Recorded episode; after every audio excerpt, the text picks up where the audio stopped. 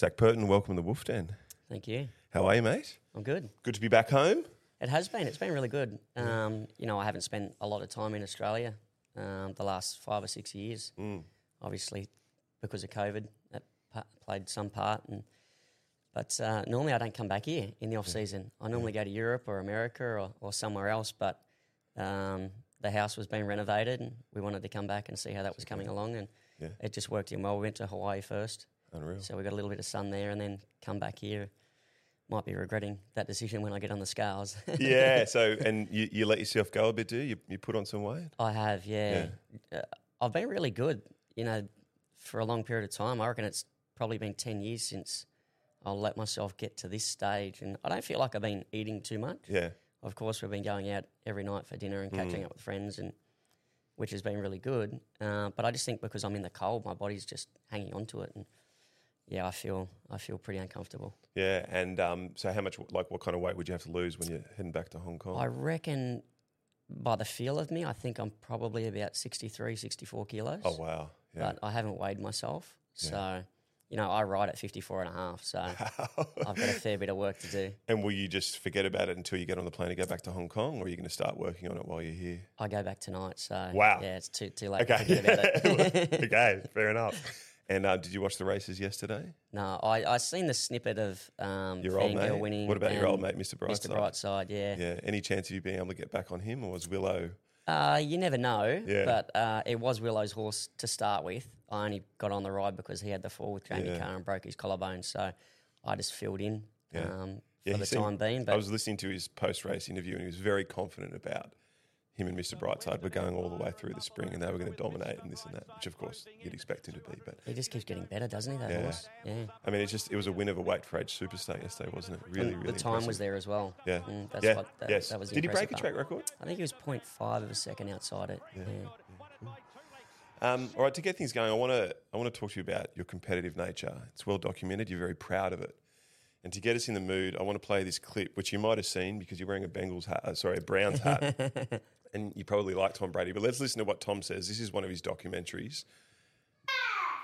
Baby. Baby. What? I'm going to watch. Huh? With Elon?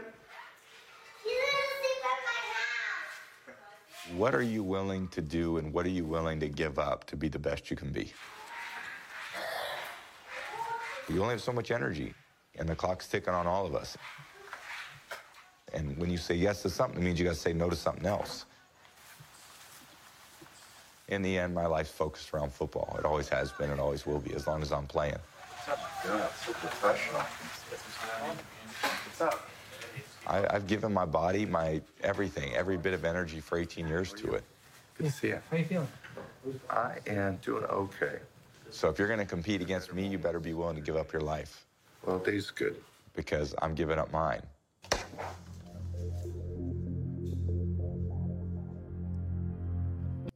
Um, so there is the goat. So does that resonate with you? Do you feel that you've given up your life basically over the last 20 years to get to where you're at? And Yeah, I've made a lot of sacrifices, as as a lot of other jockeys uh, would have as well. But you know, we can't go out and party on a Friday night or a Saturday night. And um, my wife is, is great; she understands that.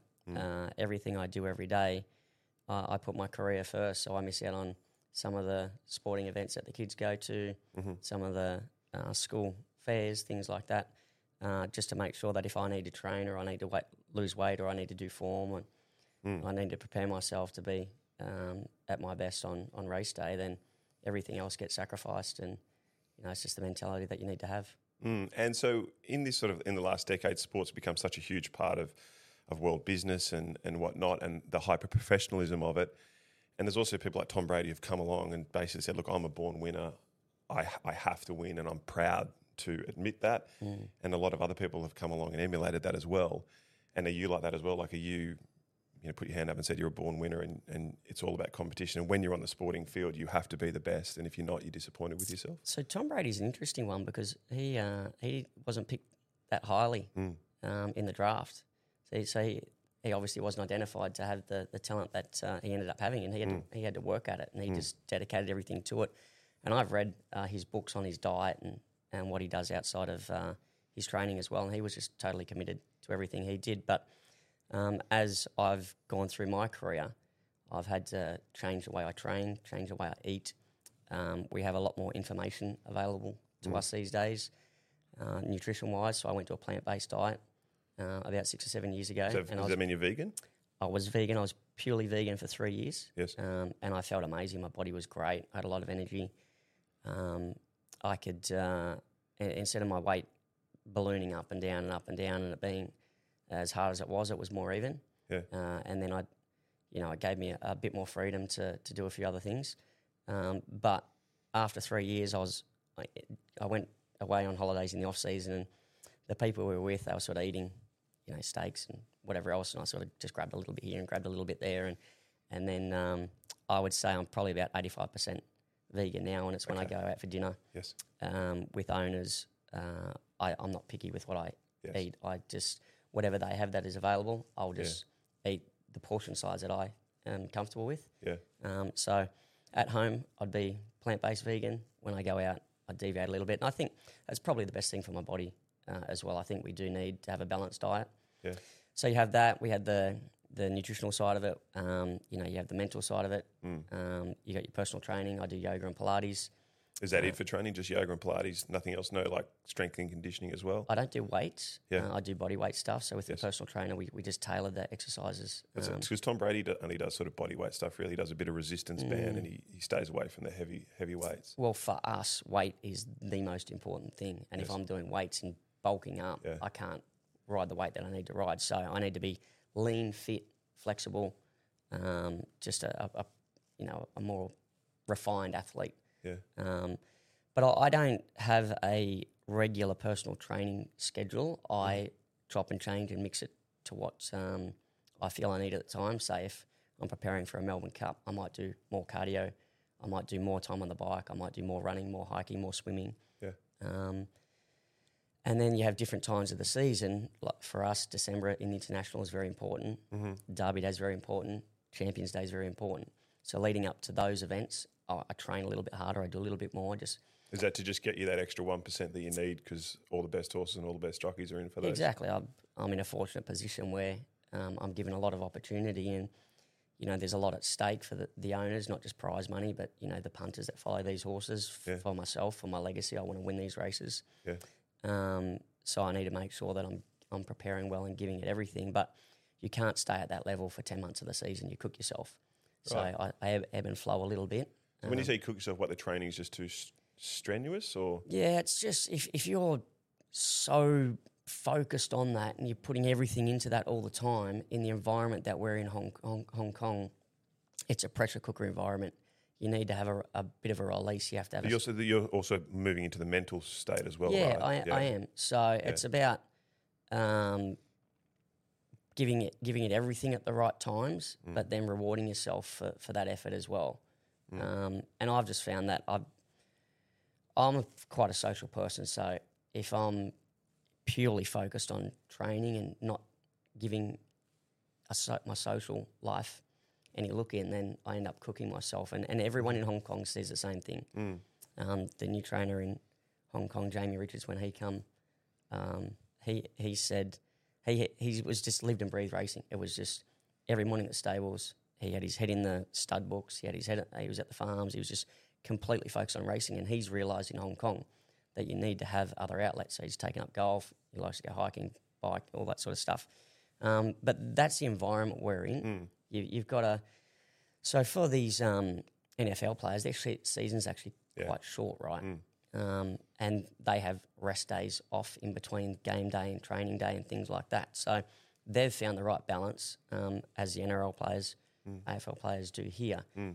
Um, it's, I think balance is the is the, the the right word to be using for it. You got to find the balance. Yeah. So one, one thing I wanted to do bit later in the interview was ask you what a week looks for you, looks like for you. But Yeah. we might bring that forward and talk about it now. So for the for the, the sake of the show, could we look like? Do you think you might be coming back for the Everest or something like that? Is there is there a chance you'd be back for that? Yeah, it's a possibility. Um, I, I've been sounded out for a ride already, Mm-hmm. um, but uh, I haven't locked anything in. Um, I, I would like to focus on Melbourne a little bit more if I can. The Melbourne Cup's a race that. Mm-hmm. Yeah, I so you're like you're all win, in on the Melbourne Cup this year, yeah?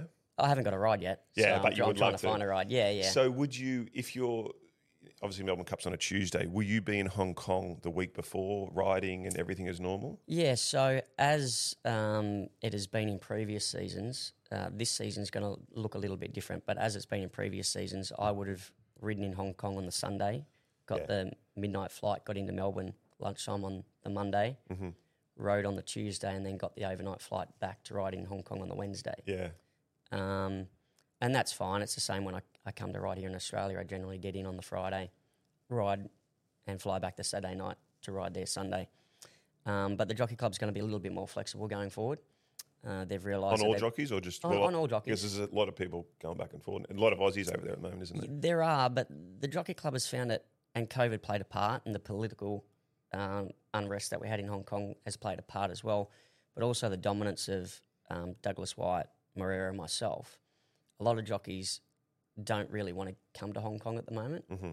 They, or the ones that have been, haven't done that well, and it's it's sort of put a lot of people off. And then, um, so there's just that little bit of a knock, and they've realised that they need to be a little bit more flexible. So if they want to attract the best jockeys to come there, they're going to allow us to travel more freely. Um, so previously, if there was a race meeting on in Hong Kong, we couldn't miss that race meeting. We had to be there. We're contracted to ride Right. to them, um, and they didn't really like us missing the barrier trials Yeah. either. They wanted us there. The owners are paying the bill, and, and they feel like we should be available f- for them, which is fine. But going forward, they're going to allow us. Say, I might come down here and stay for the whole spring carnival, um, the whole week of the of the spring carnival at Flemington. Um, they've said if I want to go to Japan for two months, I can go there for two months and then come back. Yeah. So they're being more flexible to try and encourage uh, more jockeys to come. And is that maybe why Huey's over there now because he he because he was riding yesterday? Yeah, well, I- I said to him, you know, it's the off season, mate. You should be having a bit of a break. Yeah. he rode in Singapore. He's ridden here. He, he hasn't given his body a break. And I think as he gets into the season coming up, he'll get three, four months in, and he'll start to feel a bit tired Yeah, because he hasn't given his mind and body the break that he probably should have given it. he just loves it that much, does he? He just loves being on the good horses and There, there, there's a part of that, um, but we're we're in slightly different positions. I've been in Hong Kong for such a long period of time now Yeah. that I think I have a better understanding of what is needed and what, what might works at the moment, uh, might work at the moment. But also, I think he was down here to test a couple of horses for to, that are going to go deeper in, into the carnival, and and that's fine if that's what he wants to do. But I just think um, if you don't have that break with the environment that we're in, he'll get to a point where he's feeling a bit flat. Yeah, yeah. Um, so why don't we move back to just a week in, in your life in Hong Kong? So let's start on a Monday. So what happens on a Monday with Zac? Um, so assuming you just rode on the Sunday, had a good had a good meeting on the Sunday. Let's say you rode four or five winners, and then Monday comes along. What happens? straight back to the track. Yeah. I don't, don't have a day off. So, uh, for the people that don't know, we live on the race course Right. uh, at Sha Tin. We're all in the same building. Oh, there's, there's two buildings there the trainers, jockeys, uh, some of the, the vets, some of the um, executives live in, live in these buildings. So, uh, and, and where the winning post is at Sha Tin, just past that on the left hand side is a grey building, which is the clubhouse. And beside that is, is where we live. So if I have to gallop a horse at five o'clock, I can wake up at five forty-five, uh, four forty-five, Yeah. roll out of bed, brush my teeth, get dressed, go to There the go. track. So I'm at the track within fifteen minutes on a horse. Yeah. Uh, I ride track work six days a week. Some jockeys ride seven days a week, but I, I like to have Sunday morning off because we race on a Sunday as well. So I'm on a horse every single day. Yeah. So And it's always early morning track work in Hong Kong. yeah. So the track opens at four forty-five and closes at uh, eight forty-five Right. and there's a small little harrow break for 20 minutes in between that, um, just to, you know, even the track back up because we have a lot of horses working, and you know, you, you want to make sure they've got a good surface Yeah. to work on, so that they'll harrow the track, and, and then we start again. So yeah, uh, track work Monday to Saturday, Yep. So every morning. Yep. Okay. uh, and uh, we have barrier trials twice a week, Mm-hmm. so every Tuesday and Friday. Um, we some we have once a month we'll have barrier trials at Happy Valley on a Saturday, Mm-hmm. and then we race on Wednesday night and. Sunday afternoon. Yes. So in Hong Kong, when, when we're racing on a Sunday, we, we don't get a day off. I'm working every single day. Yeah. And that's what it's like basically for 10 months of the season. we have one week off over Royal Ascot where there's no Wednesday meeting, Yeah. but that's within 10 days of the end of the season. Yes. The only time I get a morning off is if we race on a Saturday. Yes. Which happens about once a month, doesn't it? They, they were trying to get it to once a month, but looking at the program for the season coming up, I think there are only five mm. Saturday meetings. Mm. So it's going to be a pretty hectic Yeah. year. Yeah. And, and that's where I'm saying you're sort of better off having a break now because it's going to be pretty full on when we go back. But outside of that, you know, on, on a Monday, uh, Thursday, I'll do the personal training.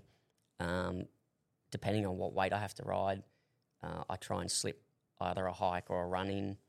Um, I'll get on the bike. Um, I try and swim a little bit. I don't swim as much as I should. I just don't like the swimming pool at the clubhouse at Sha Tin. It's indoors, and I just feel it, just feels dirty to me. I just don't like getting in there. So it's only when we go out to Beas River, which is basically like a country club. Um, the jockey club own and run that as well. So the retired racehorses go out there and they get um, farmed out to people that want to take them as dressage horses and things like that, which is really good. So Yeah. they can have a life after racing. But out there, they've got a beautiful swimming pool um, outdoors. They've got a leisure pool as well. They've got uh, restaurants. They've got chalets to stay in. Um, so it's a good facility, and, and I'll go out there and swim. But um, outside of that, I try and play as much golf as I can Yeah, as so well. golf. A little bit of tennis, um, and then obviously the yoga, the Pilates. Yeah. Uh, so I think once I you package all of that up, Yeah. it's quite a lot of exercise to be doing every week. And then once again, you got to find the balance that you don't want to tip yourself over, make yourself tired, Yeah. train too much. So I like to keep myself slightly on the fresh side. Yeah.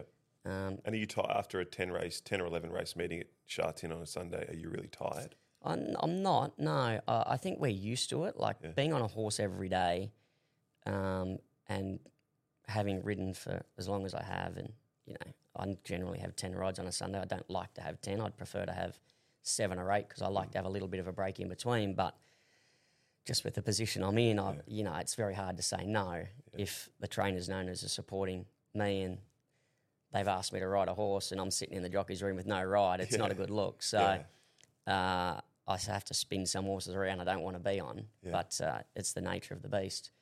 Um, so yeah, it's a, it's a long day. Our first race is at one o'clock, and we don't finish until five fifty. And you know that with half an hour between races, they're asking us to go down to the parade ring about s- 14, 15 minutes before the start of every race. So by the time you get on your horse, you go to the gates, you walk around, you run the race, you pull up, you come back in, you speak to the trainer. The owners don't come down to see the horses in Hong Kong, it's only the trainers. Right. So you, you give them the feedback or the assistant trainer. You weigh back in, then you've got to weigh back out, get your saddle ready, Don't way back stop. out for the next Yeah. race. We have about one or two minutes Really? You don't even get like five down. minutes to just. to sit down and we're getting called back out for the next race. And if you've got to go into the steward's room, it Yeah. you know adds a bit more pressure and you're sort of rushing around a little Yeah. bit.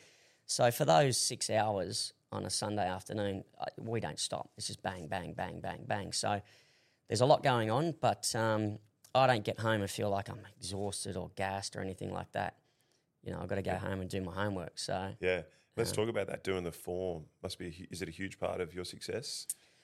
I, I believe it is, and, and I believe in anything in life. If you do your homework, um, you know you're going to be better placed and more comfortable, right? So I need to. We're lucky in Hong Kong that we only have 1,200 horses, so you can become quite familiar with them quite quickly. And the more horses I ride, the more familiar I, I get with them because then you understand what their tendencies are and things like that. And then further down the line, if you're up against them, you know what they're going to do. But um, you know, I need to watch the track work of my horse. I need to watch the barrier trials of my horse. I need to watch the races of my horse.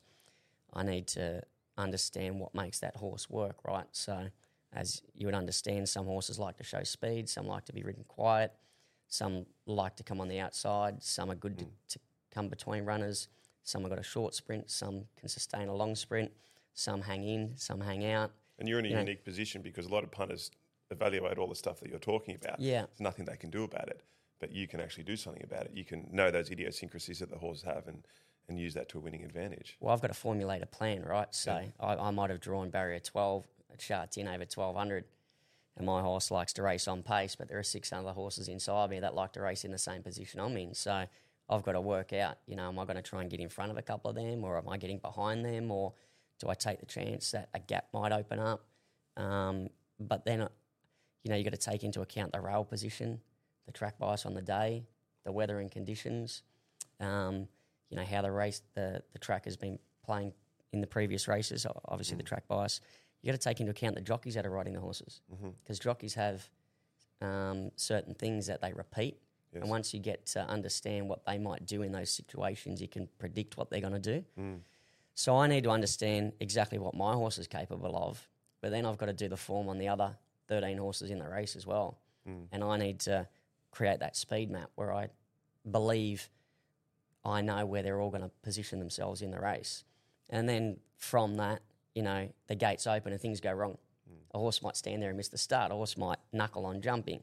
All of a sudden, there's a little bit more speed that comes out of the race. Or then you might be in a race where it looks like there's no speed, and five connections have said, "Oh, there's no speed. Let's go forward today." And all of a sudden, you know, the speed's there. So you've got to be prepared um, for the unexpected, and you just, you basically you got to ride on feel. You got to have a plan, but you've got to be able to react to what's happening at the same time as well. So there are a lot of things that go into it, and then things can happen during a race.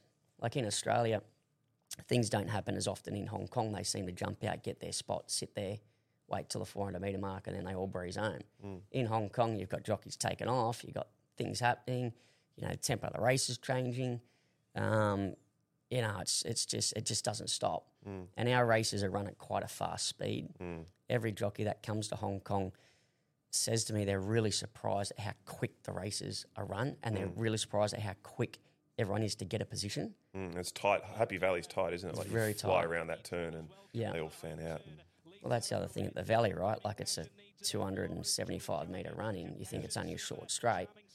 You don't have much time to make up any ground. So a lot of jockeys will get out and get going early when a lot of the time it's the best track in the world just to sit and wait for the run. Yes. Then when they present, you've got plenty of horse to be able to, to press the button. press the button. Yeah. Um, but it's it's just about understanding how the track's playing, how the race is going to be run, and your horse. And you know, at the end of the day, we, I get it wrong more than I get it right. Like I, I won twenty five percent of the races last season. It's a, it's a high stat, high number. I still got beaten seventy five percent of lot them. of- So lot of, lot of beats. And yeah. um, do you get help with doing the form? Like, do you have a a form analyst to help you with all this kind of stuff? I, I do it all myself. Wow. I, I want to live and die by my own sword. How I many hours a week are you spending doing it, you reckon?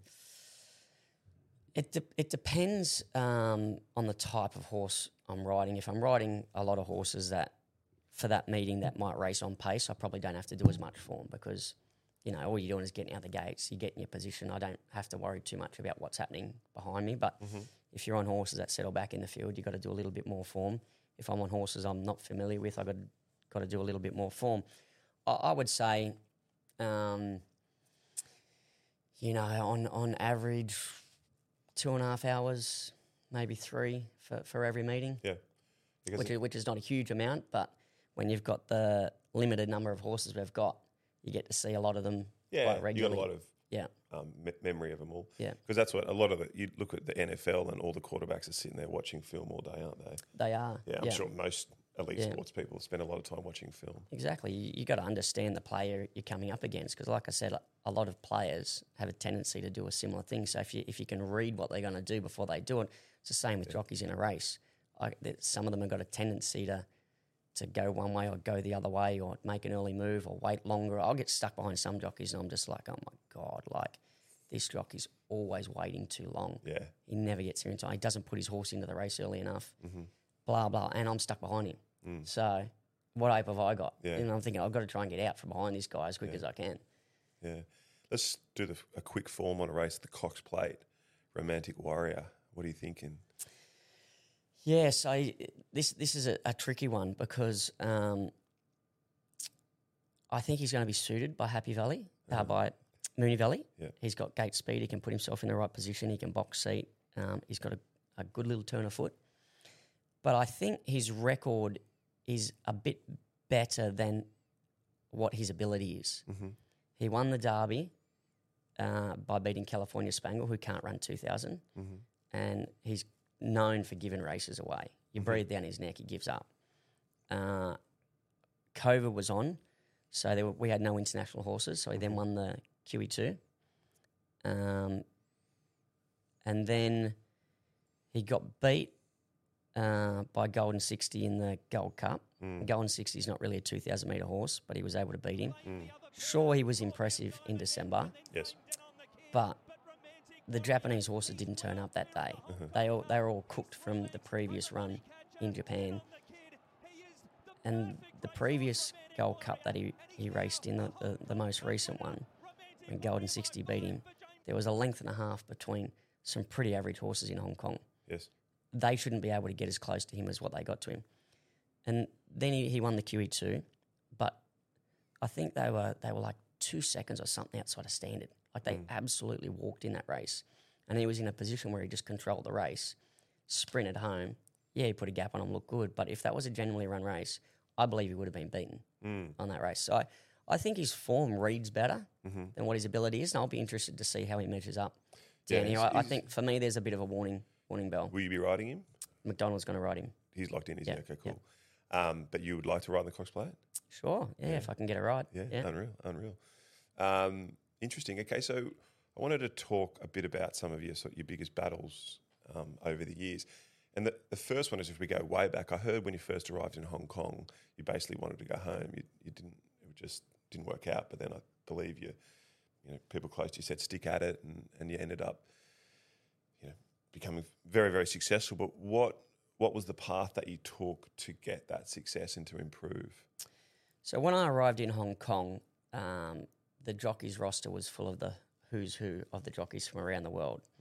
We had Douglas Whyte, Brett Prebble, Olivier Doleuze, Gerald Mosse, Eric Saint Martin, Felix Coetzee, Anthony Delpech, Danny Nikolic, Shane Dye. Wow. Glenn Boss arrived the same time as me, as did Kevin Shea. And because EI hit in Australia, Darren Beadman come about two or three weeks after me. Yeah. So you get all those jockeys that are well established. They know who they are, especially the ones that were in Hong Kong. They'd been there for 10 or so years and they had the connections with the owners and the trainers. They'd been successful for them, they'd won for them. So why are they going to put a young kid on that they don't know, that they mm. haven't heard of, over all these jockeys that they have a relationship with? It was just really hard to get an opportunity. Mm. Um, but what happened was, I, I remember it clearly. In in eight meetings time, so in one month time, I knew I had this horse I thought could win, and I got there and it won.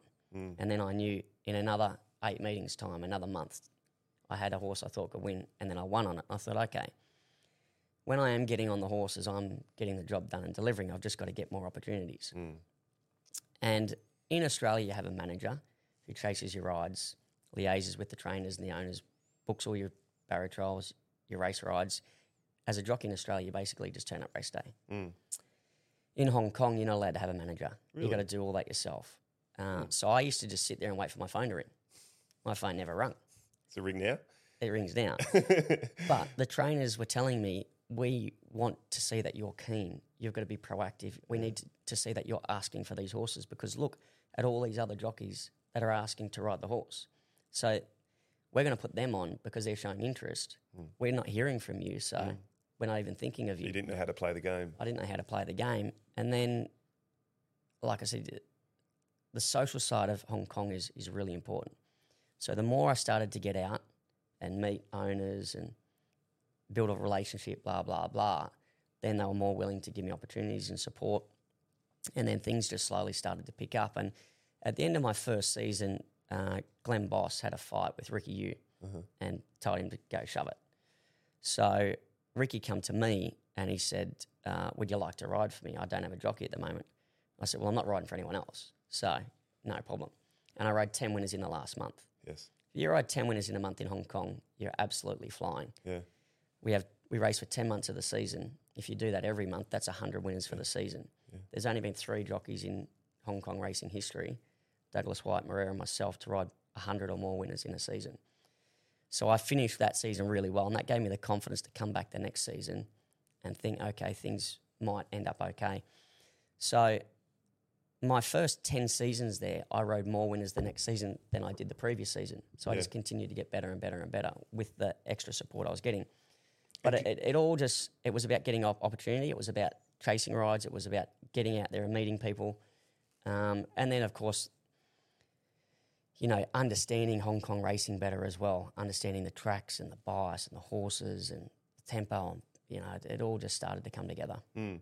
And I believe your wife Nicole's been a, quite a big role in your professional career. Is that right? She's- Yeah, she has. So, in that first season, um, when I thought about coming back to Australia, uh, we were on holiday in uh, Phuket, and I was just sitting there, and I said, "I, I don't, I just don't want to go back. I said, I'm, I've just had enough." And she's like, "No, you know, you can do it. You'll be right." Blah blah blah. She goes, "I love Hong Kong. I don't want to go home." So I said, oh, "Okay, I'll stick it out a little bit longer." So if it wasn't for her, I probably would have come home. But Yeah. she's uh, she's my number one supporter, my biggest cheerleader. Uh, but she just gets it. Like she's great with the with the owners when we're at dinner. Yeah. Uh, she understands racing. In Hong Kong, the girls become really involved Yes. in it. One because m- mostly not working over there. Like Yes. I don't I don't really know any Western jockeys who has who has a wife that's working in Hong Kong. Yes. So then um, the, they live and breathe what we're doing. So they might come to the barrier trials or you know track work sometimes. They come to all the functions with uh, with us that the club puts on. Um, the club might invite them to the race meetings. So they get to hear and understand what's going on around the place, um, and then obviously they see us doing our form and whatever else. Whereas in Australia, they have their life. They go to work, Yes. they do their thing. We go to the races, we come home. Yes. They might not even know what's going on. Yes. Uh, so I think because she's got such a good understanding of what's going on, she knows what I need. Uh, she knows when I need to be pacified. She Yeah. knows when I need to be driven. Yeah. Um, but yeah, she's good. So she she makes sure all the kids are looked after. And How many and- kids you got? We've got two. Lovely. Yeah. Um, and she she prioritizes me and my career over everything else Yeah. that goes on. So But it's part of the grander plan, isn't it? I'm sure there's a you guys are heading to where all the hard work from both of you guys leaves you guys with a, with a beautiful life, I guess. So Yeah, so fortunately for us um, in uh, Hong Kong, uh, you know, with the prize money that's there, it's it's it's massive, and we have a low tax rate. We don't have any expenses because we live on the course, so we don't have to pay any rent or anything like that. So it gives us a great opportunity to invest the money that we make, uh, and then, as you know, money makes money, and Yeah. things continue to get easier and better. Uh, so our plan obviously was to try and set ourselves up for the rest of our lives, and fortunately, uh, we're okay. We're not airborne. We're not Mm. not going as well as you're going, but uh, we're going to be able to keep putting food on the table for a little bit longer. yeah. And what about the, the business of being Zac? What what happens when racing finishes? Do you, do you want to have a business career outside of racing, or will you stay in racing? I don't think I'll stay in racing. Like, I I I love the sport, um, but like, what role can I play in racing? I don't want to be a trainer. I don't. My wife wants me to be a trainer. She keeps telling the jockey club in Hong Kong I'm going to be a trainer. Tells all the owners I'm going to be a trainer. She's a bit of a horsey girl. She likes being in the stables. Yeah. But I can't see myself being a trainer. Um, I don't want to be a steward. I don't want to be an official. I don't. The only thing I could do is offer my time to the apprentices and Yeah, say like a couple Corey of words, does. but Yeah. like Corey does. But Yeah. I don't want that to be my job. Mm. Um, I I like property. I've got a really big interest in property. Yeah, fantastic. So I would like to get into that a little bit more. Yeah. Um, I just want to play more golf, travel the world. All, all these things that I haven't been able to do because I've been locked away in Hong Kong, like going to a Super Bowl, going to the Masters, going to a Champions League final, all those big sporting events. I want to go and and uh, soak those atmos- atmospheres up. Yeah. But that'll only last so long. Yes. Once you tick that off and you do that, what do you do next? Yeah. Um, but because I, I enjoy my golf, um, I can travel around with a few buddies that organise some golf tours, and I like travelling. But real real estate is what I feel like I'm going to go into. Yeah, awesome. Yeah. So let's go back to your sort of path in Hong Kong and your battles. So your first really big win, or I guess let's call it your Super Bowl, was when you pipped Douglas Whyte for the first time for that Jockeys Premiership. Um, that must have meant a lot. It did. I I nearly beat him the year before. Um, I got off to a good start. We were neck and neck all the way through the season, and with about three weeks to go in the season, maybe four, um, I was two winners behind him, and I got kidney stones. Mm-hmm. So I had to go into hospital for the operation, uh, which unfortunately didn't go well. I ended up getting gangrene and got really sick and had to go d- uh, delirious and I was sort of vomiting and passing out and had to go back in um, to try and clear my kidneys up.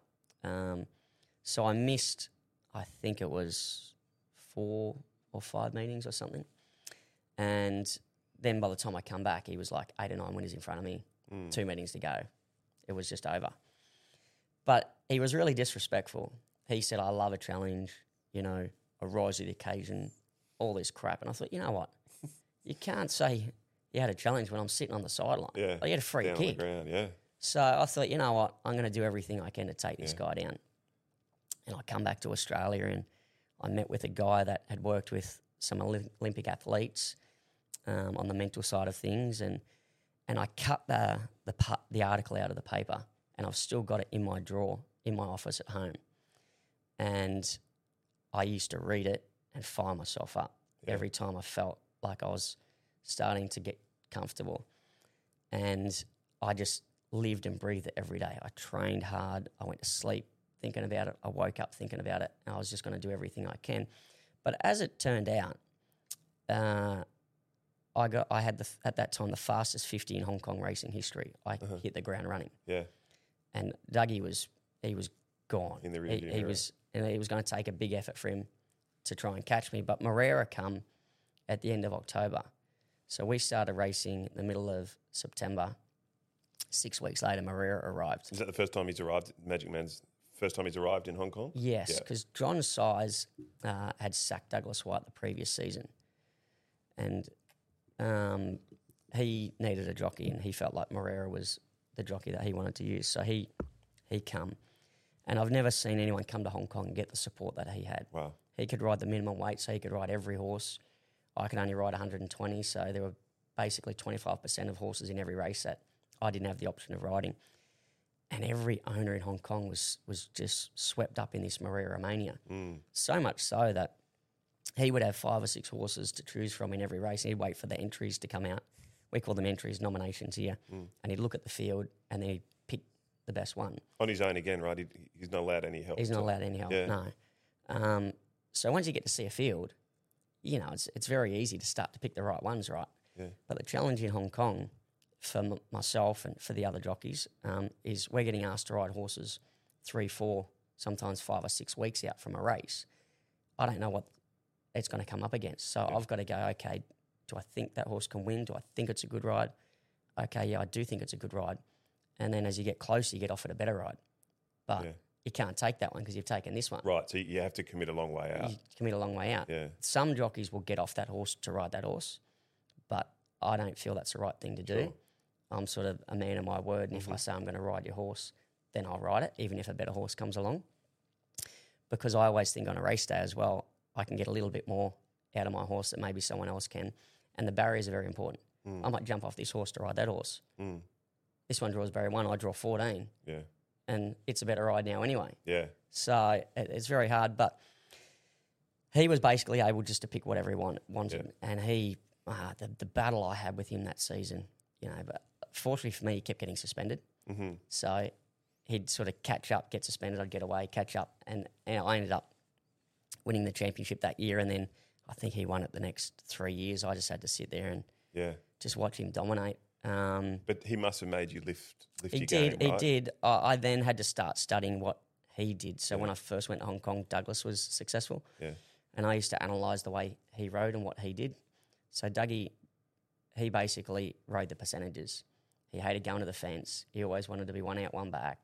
He always and he'd quite often come out early and make sure his horse had plenty of room. He just rode the percentages all the time. Whereas Moreira and myself, we don't. We back ourselves, so we ride for a lot of luck. We save ground, and that's why Douglas Whyte, the most winners he ever rode in a season was 112. So with all the support he had, winning 13 championships, Yeah. basically having the, the run of the joint for as long as he did. To be fair, there were only 66 meetings in a season back then, and we have 88 now. But by the time Joe and I get to 66 meetings in a season, we're well past Yeah. 112. Yes. And obviously, You Joe, did 170 last year, didn't you? 179. Is that the record? That's a record. What, so so what was it? 170? 179. Yeah. Yeah. Yeah. So because we ride for a bit more luck, save a bit more ground, we're winning those extra races that he wouldn't be ri winning because he's he's just riding percentages, covering too much ground, Mm. you know, coming up short quite often, winning a lot of races, playing it safe, but you can't get to the numbers that we got to if you just play it that safe all the time. Mm. And what was the rivalry like between you and the Magic Man? Were you, are you guys mates? You chat a bit, or you sort of keep to yourselves? So we, we were we were cordial. Yeah. Um, we used to sit next to each other at Sha Tin on Yeah. a Sunday. So every Sunday I was sitting there, and being the Aussie that I am, um, there was a bit of sort of banter there to start with, and um, I was sort of winding him up a little bit. But I soon worked out that that didn't work for him with him because he just started kicking my ass. So I had to drop off doing that. um, but we played football together a little bit. We went for lunch a few times. Um, yeah, we, we got along well. Um, and and when he was back here in Sydney recently, and I come back, we had a good chat in the in the jockeys room. And um, I would say for the the rivalry we had on the track, we was, you know, you couldn't have had a better friendship than what we did off it. yeah, nice. Um, we got along quite well. And what's his movements now? Is he completely finished with Hong Kong, or Uh, at the moment, yes. Uh, so he decided that he wanted to start because the jockey club was had, you know, they had us locked down, right? And he felt like he was in a cage and he needed to get out. Uh, Hong Kong mentally cooked him. He he had to get out, so he went back to Brazil. Uh, he's basing himself in Brazil, but he's going to travel the world. So uh, I thought he was going to go to Royal Ascot. He didn't end up going there, um, but he's going to go and do a couple months in Japan coming up. He's going to come back to Australia for the Spring Carnival. He'll still come to Hong Kong for some of the big races. Uh, I think he, he might try and ride in America as well. But he, he wants to travel around and experience what the rest of the world has to offer instead of just being based in Hong Kong. bit of a now. sabbatical? Yeah, Yeah. yeah. And what about the, the, the rivalry with J Mac? Is that created by the media and people like me, or is it a genuine rivalry? there's no rivalry there. you just We're in different countries. Yeah. So, yeah, there's. So what about that, that day when was it Doncaster when you rode a few winners and oh, he yeah. yeah but a that you know, everyone was talking about that well that sorted out who's the best jockey in the world was that it wasn't you didn't feel anything like No, no, no. We just get out there and do our job, right? Like, um, I was when I, when I did read that in the paper, I'm thinking, well, this is unfair. Like, he's on six odds on chances today, and I've got four rides at fifteen to twenty to one. Like, I'm going, I'm going to get smashed here. And as it turned out, he had an average day, and I got lucky. So, Yeah. But yeah, no, J Mac and I get along well. Yeah. Uh, he's a good kid. He's a great rider. Actually, I, I love him as a jockey. I Yes. think he's got really good hands, great balance, good seat, great style. Yeah. Uh, I tell all the young kids these days that they should be watching uh, J Mac, and if I was to come back as a jockey now, I'd certainly be trying to model and style myself on him. yeah awesome and you think he should go to Hong Kong Not at the moment, not while I'm there. yeah well said well said No, Awesome. he's he's uh, if and when when he comes to Hong Kong, um, I know he wasn't that keen to come to Hong Kong, but I think he's starting to warm to that idea now. Um, you know, I might only have six, 12, 18 months left in me. Mm. So uh, can you get the all-time record is it 1813 winners Douglas Whyte has Yeah, so I've just gone past sixteen hundred. okay it's very much in So if I can have another good season this season, ride just say ride 150 winners, whatever, um, it puts that within touching distance Yes. the following season. But that, that I can't see myself going on too much longer after Yeah. that, right? Like I, my So plan was to retire in December, just gone. yeah so it's one or two is, is it the 1813 winners that's the carrot that you might I mean obviously you're going on this season and It's then the only thing less, left that I really don't have. Like he, he'll always have the 13 um, championships in a row. I, Mm. I don't think anyone will ever do that again. Like that's just phenomenal. yeah Um, but the 1816 I can certainly get to. But there's not really anything else that I don't have. Like I have the most winners in a season, most prize money won in a season, most Group Ones won overall, most Group Ones won in a season, most listed uh, group races won. Um, I've won the most internationals, the only jockey to win them twice, the only jockey to win every Group One race in Hong Kong. So there's really not much else for me to do there, um, except chase that all-time record. Mm. Um, but my, I'm going to go back at the start of this season and see how my body feels, Mm. physically, mentally, see where I'm at. If things are good, then yeah, I'll, I'll kick on. I'll, I'll start to go after it. keep, keep. Uh, if I don't feel so good, then Australia's not a bad place to come home to. Yeah. And to finish up, when you um, were struggling in Hong Kong, did you was it about survival or was it still about you thinking I want to be the next Douglas Whyte, I want to dominate Hong Kong, or was it just survival? And did you never imagine that you'd get to where you got to? I, I never in my life thought I'd have the career that I've had. Yeah, You know, it's been far better than Yeah. what I, I could I ever dreamed it, it would be. Um, and I'm, I'm very lucky. I'm, I feel very fortunate. Um, and I don't have to do anything now. Like my legacy is set. I'll be remembered for what I've done. Um, and people can think of what I've done however way they want. If they think that I've been a great jockey, that's fine. If they don't like me as a jockey, that's fine as well. That's that's up to them. Mm. Uh, I don't do it to try and be a star or uh, for the accolades or for the limelight. I just do it because they're, they're things that I want to do. Like I'm competitive. I want to win these races. I want to be successful. I want to ride winners, but um, I don't do it for the accolades. Um, but when I was there and things weren't good, it was survival. I was just trying to write a winner. I was just looking for an opportunity. Um, and sometimes you have to be patient, wait for that opportunity, and when it comes, you've got to make the most of it. And, and luckily for me, I was able to make the most of it, and you know, here we are. And when it's all said and done in say a couple of years' time, and you're living in Sydney in your new house, and what does the perfect day for Zac look like in Sydney? Ah, a little bit of golf in the morning and late lunch in the afternoon. Yeah, I don't know, but I, I any like. particular restaurant? I'll go to all of them. Don't Mimi, worry. have you been to Mimi's since you, Mimi's down Uh, yeah. It goes good, real good. goes very good. Yeah. We went there the first night we were back here, and I, I've, I must admit I've been really impressed and surprised with Sydney since I've been back here it? this time. Really pumping. Pumping, like the transportation system is improved a lot. Yeah. The roads don't feel like they're as congested as they were. The Mm. traffic's moving a lot more freely. Um, but the restaurants, like the quality of food, the fit out, the service, Mm. uh, I've I've been surprised. Yeah, I mean, because you, Yeah. travel widely, and I travel a bit, but you go to these, you know, big cities around the world, and you see these incredible, beautiful restaurants, and it reminds you of a lot of what Merivale do, Justin Hemmes, and I. I mean, you see, like they actually put on Instagram, like they have a private jet, a Merivale private jet that flies their best chefs all around the world, and they go and look at restaurants in these big cities around the world and steal the idea and bring it back here. And so he's lifted the bar, and then a lot of other restaurateurs have have to lift the bar to have these kind of world class restaurants, which is fantastic Yeah. if you love your restaurants. Well, I, I'm a jockey, but I, I enjoy my food. Yeah. and you like the ocean? Do you, you get into the ocean? Uh, I do. I like getting in there and having a swim. Um, surfing's one thing I might look to take up. When I was in Hawaii, I got out there on the longboard and I quite enjoyed it. So uh, I'm a long way from being a proper rider. It'll be interesting to see you trying to position yourself in the lineup at Bondi. Yeah. When you, you know, you, you're good at positioning yourself in the world's best races, but once you get out of the Bondi, you'll be the apprentice. Yeah, no one will give you I'll any. be getting handled. I'll have to go to somewhere remote to, Yeah. to try and cut my teeth to start with. But yeah, I, I don't know. Um, you know, my son likes to fish, so maybe we'll do a little bit fish, a bit, bit of fishing. But yeah, I, I'm not sure what life uh, in Australia will look look Yeah. like for me. I'm going to have to find my way when I get back here, and that is something that uh, I have been thinking a bit about.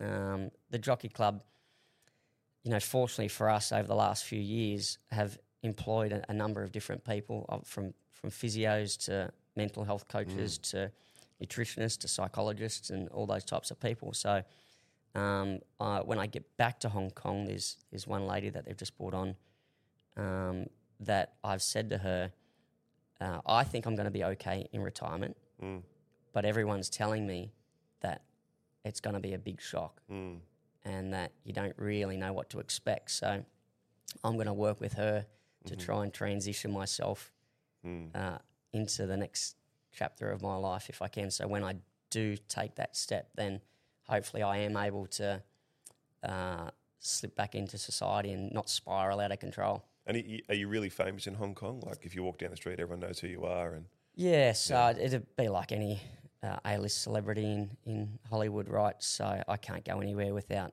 uh, every day someone wants a photo. Um, but that's fine. They they get their photo, they wish me well, and they move on. Um, you go to a restaurant, you know, you get the best tables. Everyone opens the door for Yeah. you, things like that.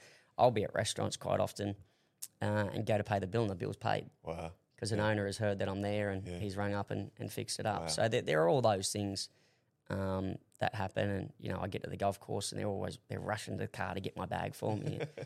you know, it's uh, it, it is good. It makes you feel like uh, you're wanted. But uh, Hong Kong has always felt like that to me. Even when things weren't going well and I was walking around the city, uh, people were, were always very respectful and um, they were always wishing us well. And um, they, re- they certainly recognise who we are. You can't get in a taxi in Hong Kong without Yeah. the, the guy having the form guide on the dash screen. So. Yeah. yeah. Awesome. Great place to finish. Thank you very much, mate. No we appreciate it. Cheering you on for a big season and a big spring. So Thank best you. of luck, buddy. Thank you very much. Cheers. Cheers.